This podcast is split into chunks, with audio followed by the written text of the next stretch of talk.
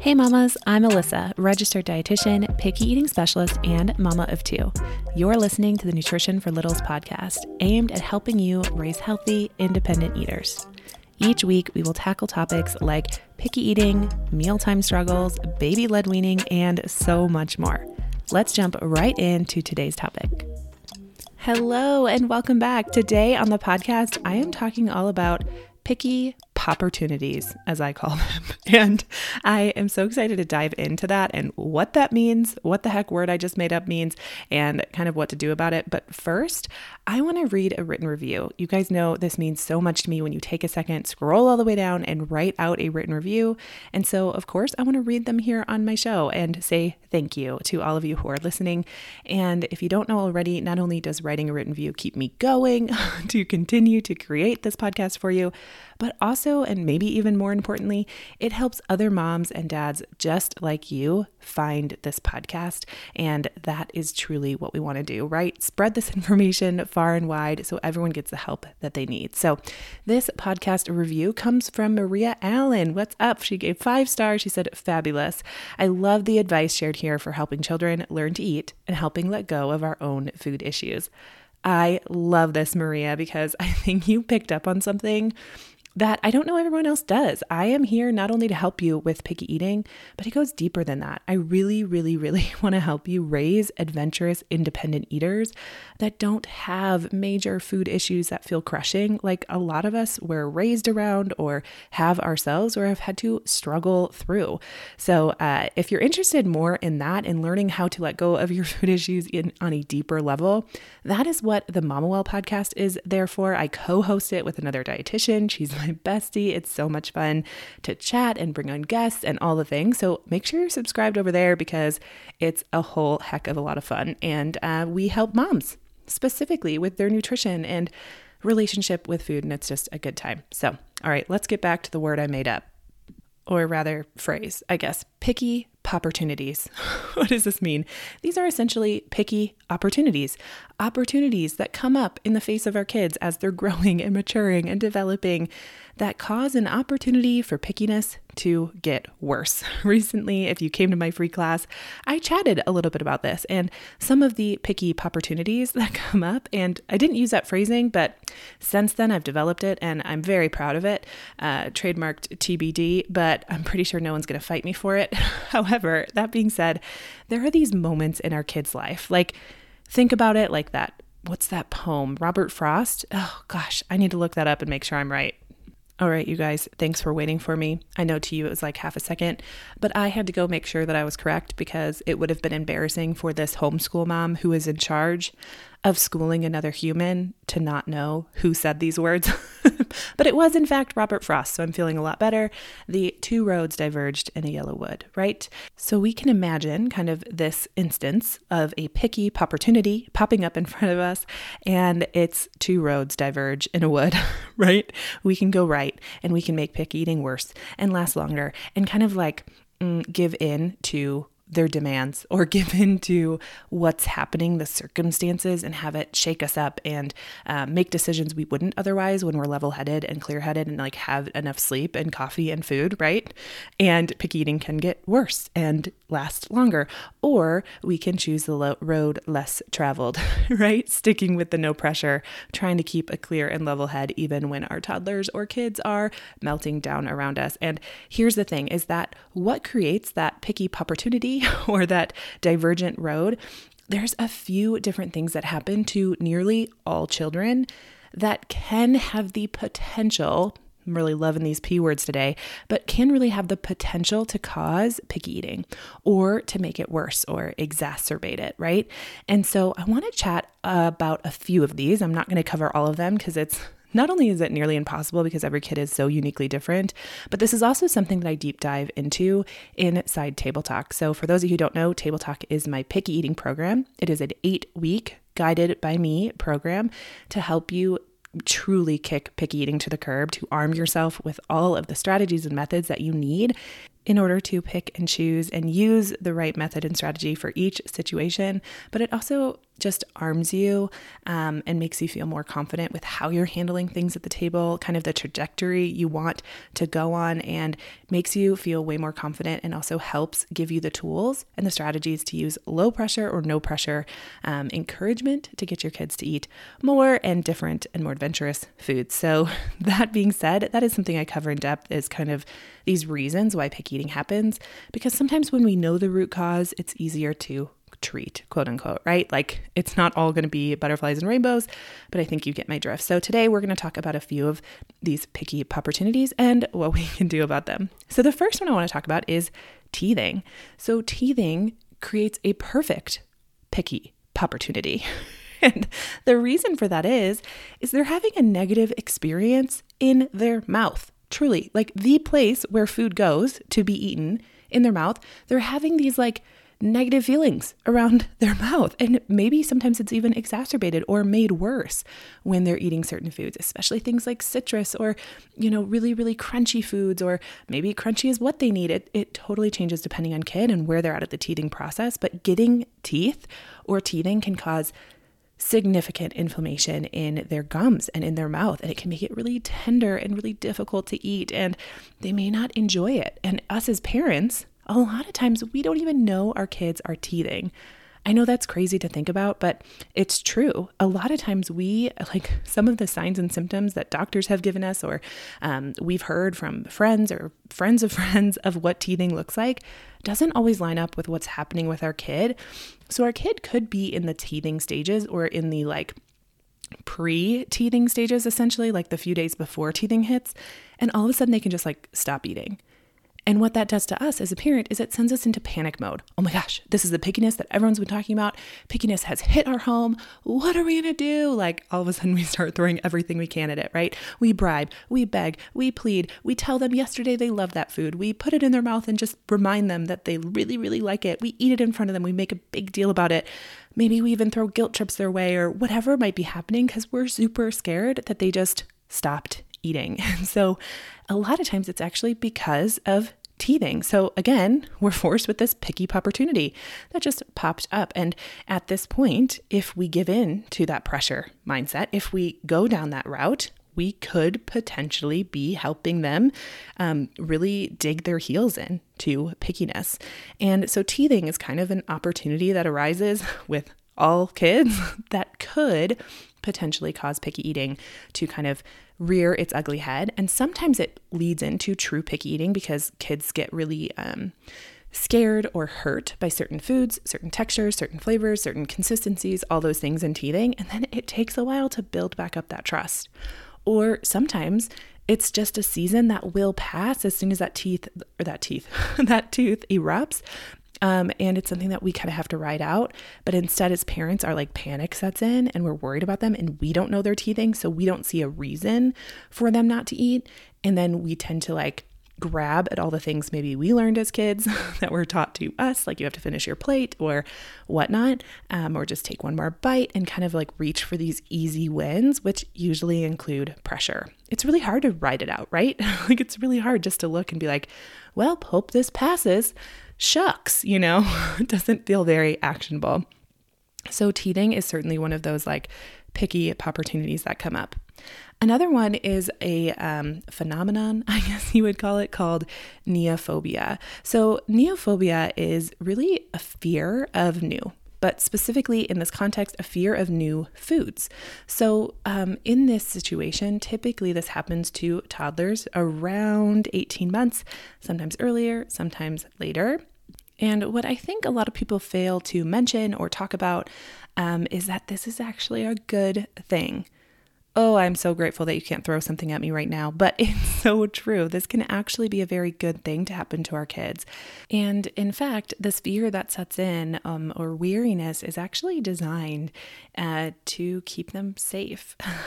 I know, but it really truly um, was wired into us to keep us um, surviving. And what I mean by that is typically around that 18 months of age, little toddlers can actually toddle around and toddle away from mom and dad. And back in the day, when maybe helicopter parenting wasn't a thing or couldn't be a thing, um, kids could put thing, things in their mouth that weren't safe, whether it was poisonous, whether it was a choking hazard, whether it was brand new to them and mom maybe didn't see what went in their mouth. And so um, it's actually a blessing in disguise. I know. I hope you haven't turned off the podcast by now, but it is a very normal phase of development. And this is something that I call a picky opportunity because in this moment, the same kind of cycle might happen. We step into the sphere where we see that their interest in food has dipped. They decided that they no longer like that food. They won't put it in their mouth. And now here's the thing to keep in mind toddlers, specifically 18 months, have only been around food for maybe a year, right? And so it's not only new food that they're afraid of, but you know, uh, unfamiliar food, food they haven't seen in a while, the same food prepared in a new way, it's all very new to them. And like they aren't necessarily able to make those connections in their brain quite yet of like, oh, this is an avocado. I usually have it smushed up, but this is a slice, and those are the same things. Like they can't necessarily do that. So it's just important to remember that a neophobia might affect them, even though they have seen that food before, which I know can be extremely frustrating, but is very uh, very true of things that can happen. So, just something interesting to kind of keep in mind. So, this is something that happens to most kids on some degree or some level. So, again, we're kind of stuck or presented with this picky opportunity.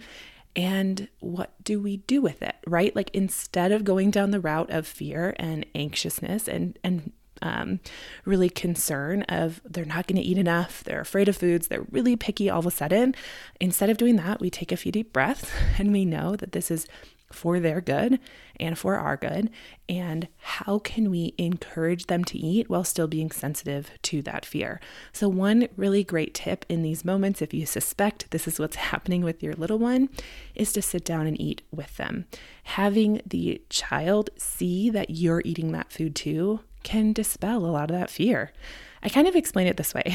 If you are afraid of trying a new product, maybe it's a new medicine or a new skincare product or I don't know, even a new food, right? Not even afraid, but just skeptical, weary, right? When you see a friend use it, you're a little bit more likely to try it.